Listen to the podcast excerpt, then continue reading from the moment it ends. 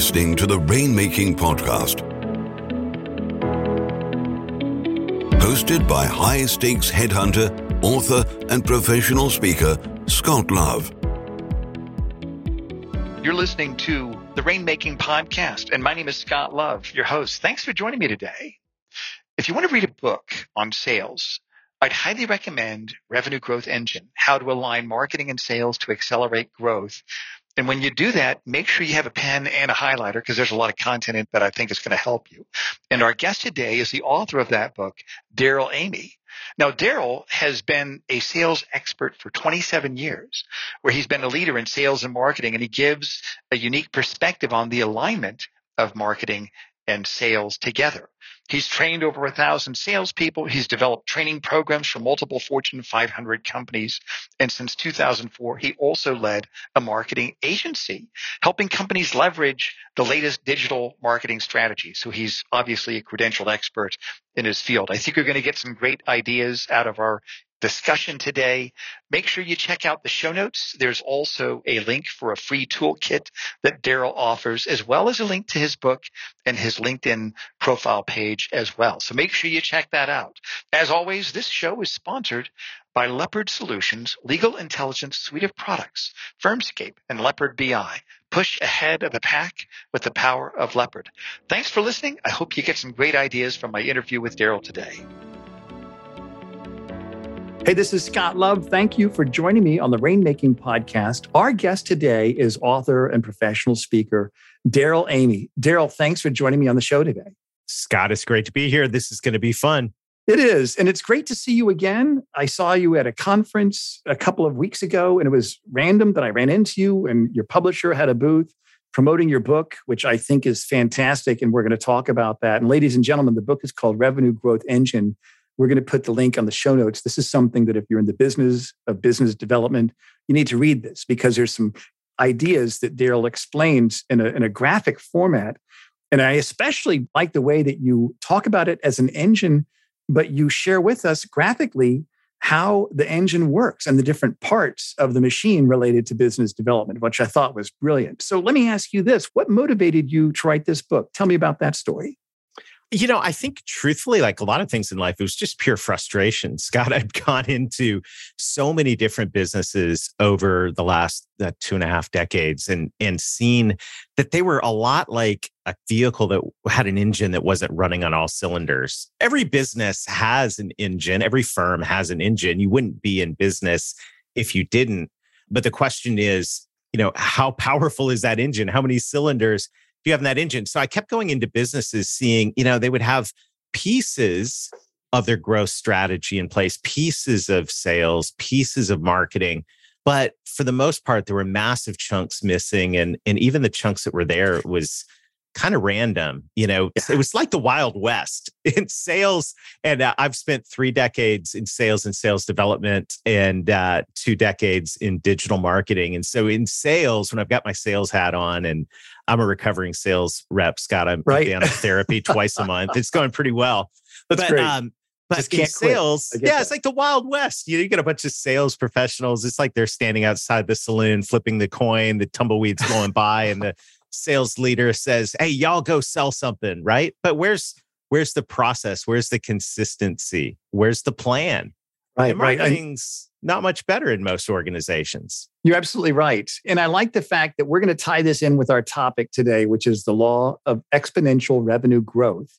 And one question I want to ask you I liked how you mentioned in your book, and this is focus your message on outcomes. Mm. And, and I want to kind of start with that. Tell me about that. What does that mean? And how can people focus what their message is on outcomes? I got this idea from the father of modern marketing. In the 1940s, Theodore Levitt would walk into his Harvard Business School class, Marketing 101, and he would walk in holding up an electric drill bit. And he would say, Nobody in the history of Home Depot, Ace Hardware, Lowe's, insert hardware store here ever went to buy a drill bit. We all know the story. They went to buy the hole, right? And Seth right. Godin, the great marketing genius, would go, Well, they didn't really go to buy the hole. What they went to buy was the ability to hang the plaque on the wall so they would look good to their friends. Right. And uh, Donald Miller, another one of my favorite authors, we go, well, they didn't go to buy the hole to hang the plaque on the wall. They wanted the plaque on the wall because we're all descended from cavemen. And we know if we don't fit in, we're going to get eaten by a tiger. But the point of all that, Scott, is doesn't matter whether you went to the hardware store to buy a hole to hang a plaque on the wall or to avoid being eaten by a tiger. You didn't go to buy the drill bit. And so if you look at at your business, you know, whether you're a law firm, whether you're an accounting firm, whether you sell widgets, whether whatever you do, whatever you're selling, whatever you're marketing, the point of this is people don't buy your products and services, they buy the outcomes those products and services enable. And so if you want to be effective, in the revenue growth engine, we call this the fuel, right? We all know everyone's had a time where maybe you had a vehicle that had some bad gas in it. It doesn't work with yeah. bad fuel the best fuel, the jet fuel for your growth engine is not talking about your business. We've been in business for 187 years, not talking even about your products and services.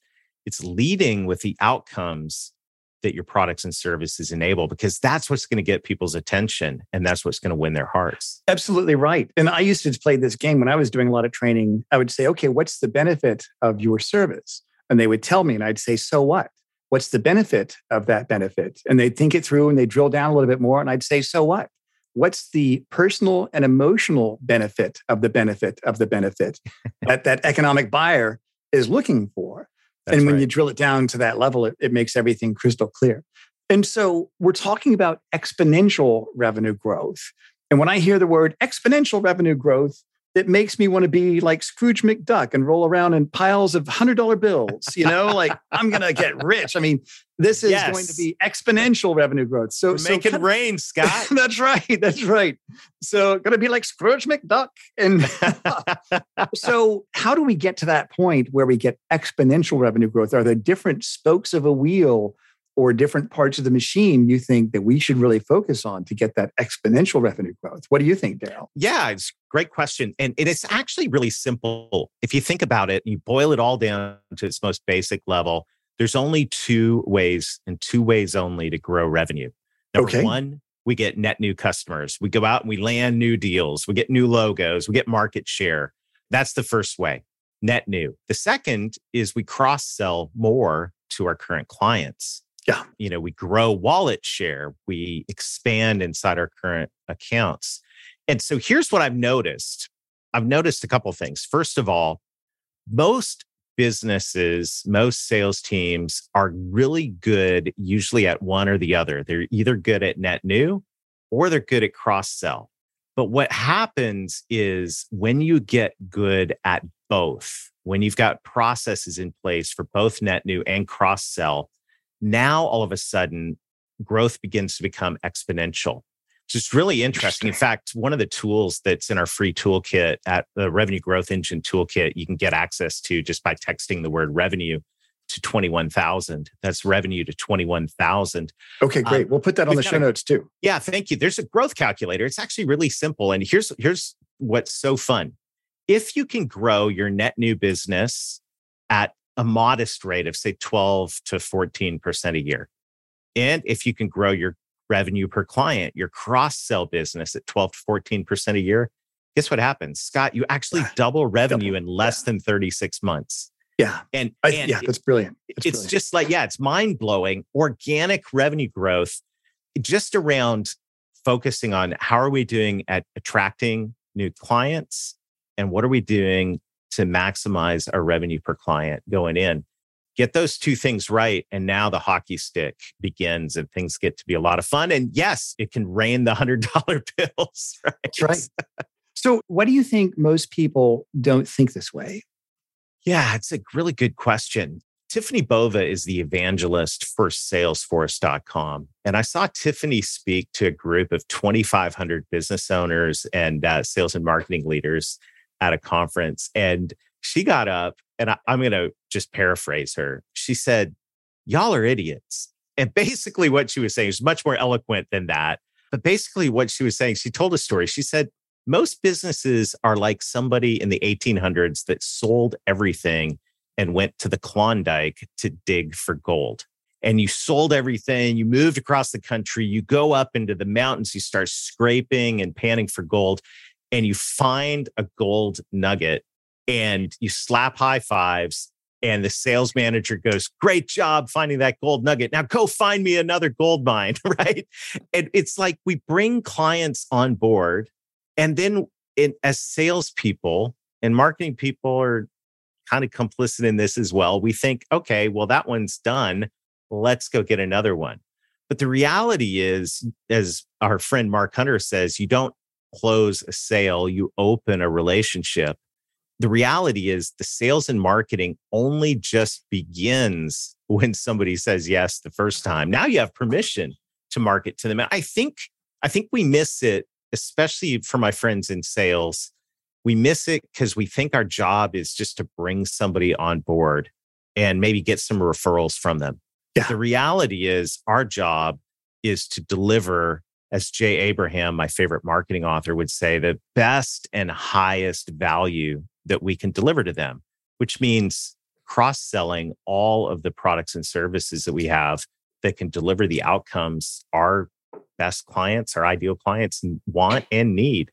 And that's great. And I like the fact that you have this attitude of service. You're not closing a sale, you're opening opportunities for people. Well, what do you think gets in the way of most sales executives or strategists or rainmakers? What do you think gets in the way of them from thinking this way? Yeah, there's so many. I mean, there's so many different things you could look at. There's comp plan issues. There's, but all of it points back to just that attitude of what is what is sales all about in our organization. And so, you know, a lot of times it's so funny because we talk about hunters and farmers, mm-hmm. right? And we think the hunters are the ones that are going to go out and land the new deals, and the farmers are the ones that are going to develop customer relationships over time and, and all of that. And, and the reality is, I think a lot of organizations compensate very well for hunting. They don't pay a lot of attention to farming. Yeah. The interesting thing as well, Scott, is if you think about the opportunity to cross sell. And I, I want to just give an example here. Well, well, we'll save the example, but it's it's really fun one. So don't let me forget. But if you think okay. about once someone becomes a client in um, your company, if you're a law firm, once they become a client, if you're an IT company, once they become a client, usually they get handed off to client success, an implementation team, operations, and all of that. And for the most part, sales, you know, even though there might be a quarterly or annual check in, they're kind of gone right off to the next deal. Yeah. And so, one of the things that I think organizations need to realize is that everyone in the organization is in sales.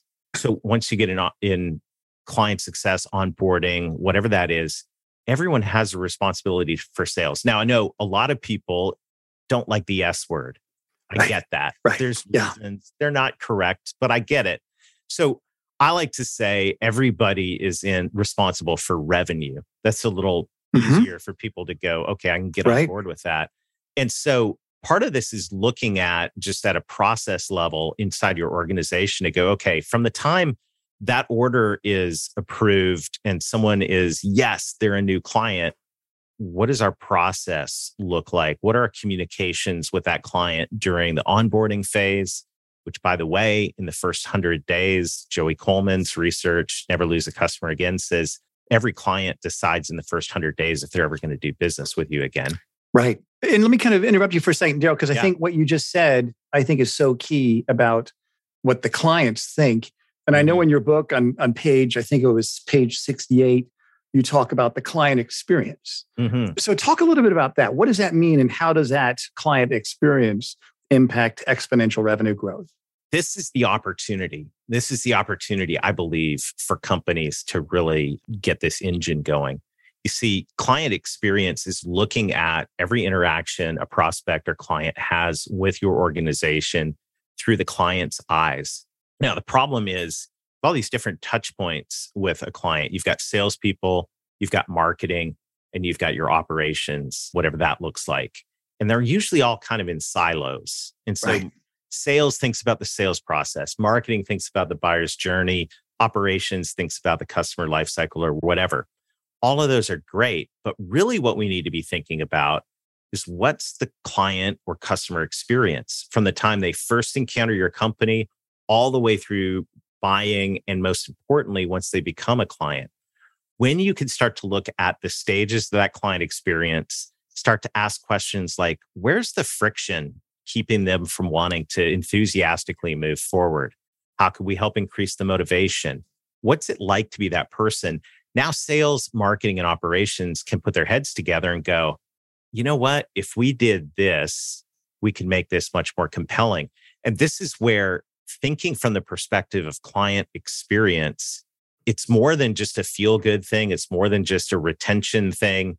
It's actually looking at how we can structure that experience so we can deliver the best and highest value and maximize our revenue right. and the outcomes they enjoy. So I love working with teams when we're doing a revenue growth workshop.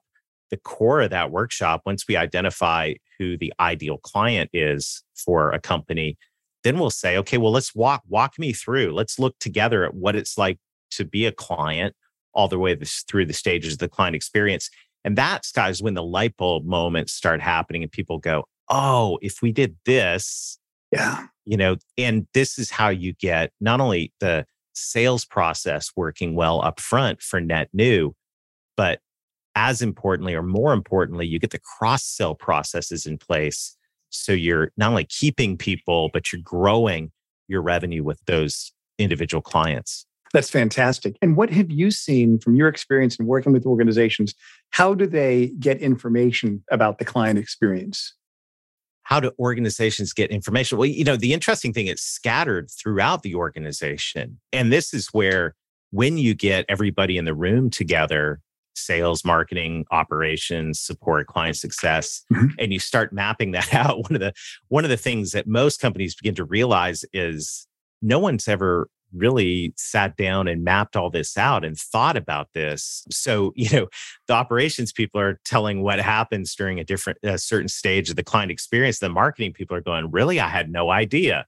Yeah. And, you know, and now, now everyone's engaged and thinking from the client perspective. And I think this is so critical, whether we're talking about outcomes, which we spoke of earlier, or whether we're talking about client experience, it all goes back to looking at your business through your client's eyes mm-hmm. and beginning to go, okay, what, you know, what can we do together to make this experience incredible, compelling, frictionless, awesome, referable, insert adjective here, right?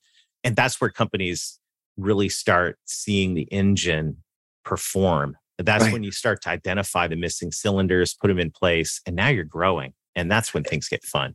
What do you think about surveys? What do you think about surveys to clients, interviews, client interviews from the different departments? What do you think about that? Is that something that you've seen happen in organizations? Absolutely. I mean, I think every organization should track things like their net promoter score. Yeah. However, you know, here's my theory on this is the reality is a small, you know, when you send out a survey at the end of a client interaction or any survey, only a fraction of your clients are ever going to answer those you know those surveys and it's like when you get on the call and they go would you be willing to uh answer a 10 second survey no you know it's like i, I usually i press yes because i'm i'm hoping you're one of the guys well i'm hoping it'll shorten the hold time Oh. I, am wondering if they game it that way. So I always press I never yes. thought of that. That's good. Yeah. Do you answer yeah. the survey? Uh, sometimes, depending on how good they do. Now, I will tell you when it is a company like GoDaddy yeah. And I know that their compensation, their reviews, I always do that. I always sure, do that. Sure. If they did a good job, if they did a good job. So it's interesting. so there's an article in this month's Harvard Business Review about that. And um, it's actually, a, it's one you got to really work through and chew on. It's written by some very smart people, but they were, they're saying in the article that what we want to do is want to understand a correlation between net promoter score and revenue attribution, which got right. my attention and is you know the detail of what they went to is beyond the scope of the podcast today but i think i think asking surveys net promoter score all that stuff's great but it's not enough and i think that we need to be talking to our clients and one of the one of the best things that companies can do and and for my marketing friends that are listening in one of the best things you can do for your organization is write success stories, case studies, client interviews. And the reason for that is there's so many reasons. One of them is it's going to allow you to have your finger on the pulse of what's going mm-hmm. on out there. Marketing people, get out in the field, get on the Zoom calls. People in the executive suite do the same thing.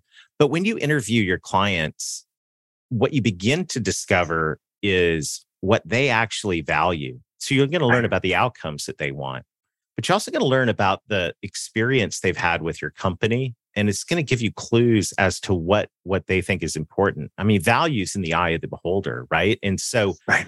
that's true in terms of the value of your products and services. It's also true in terms of the value of the experience you provide. Right, met, right. Yeah, I met so many companies. You just think of the company of like, we answer the phone with a live human being. Which should go, great. That's wonderful. However, I don't want to call you. I want to sit on the phone. I was thinking about activating my iPhone, took a swim in the swimming pool a couple months ago. Oh, no. Uh, it, it didn't enjoy it very much. So when I was getting my new phone came in, I had to activate it. And I was so grateful that my cell phone provider let me activate the phone over live chat on their website instead of oh, having wow. to call a live human being. Now you go, is that good customer service? To me, it was, right? Because I didn't want to sit for 15 minutes of my time on the phone when I could be multitasking, doing email and chatting back and forth and activating. Yeah, right, right. So when you when you listen to your clients, you get a good idea of what's the customer experience that would be most meaningful to them. So get out and do client interviews, case studies, so helpful in so many different ways. But I think net promoter score surveys, great, but it you got to be out there mixing it up with your right. your clients to really understand what's going on. Well, Darrell, let me ask you this. If there were three action steps as we bring our interview to a close here, yeah. if there are three action steps that people listening can take to really implement some of these ideas that you're talking about, what would those three steps be? I would say, first of all, set goals. So set goals for net new and cross sell. Businesses struggle to set revenue goals. They're usually like, you know, spaghetti on the wall kind of goals. Right. If you'll go to, to uh, text the word revenue to 21,000, that's revenue to 21,000, or go to our website, revenuegrowthengine.com, you'll be able to download a worksheet where you can set goals for net new and cross sell. Oh, yeah, that's it. I actually just did that when you were talking about All that. Right, I got the link. Good. So I'm, I'm looking forward to checking this out. Super. Yeah, absolutely. So do that. There's other resources there. The other thing I'd help, I'd challenge you to do when you get there, the second action point, begin to identify who is your ideal client. Like who's the type of client that needs, enthusiastically needs everything that you sell. Yeah. And understand that. And then begin mapping out, well, what's it like to be that person from the time they first encounter a company all the way through? When you get a copy of the Revenue Growth Engine book, which by the way, I'd be happy to send to your listeners if you'll chip mm-hmm. in for shipping and handling at revenuegrowthengine.com and uh, by texting the word revenue to 21,000, you can get a copy of the book. We give you an entire outline of how to think about your ideal client, how to think about your client experience, and what processes you can put in place to make it awesome. That's great. So we have number one, set goals for net, new, and cross sell. Number two, begin to identify who's your ideal client. And I like what you said who enthusiastically needs everything you sell. And then what would be our third action step?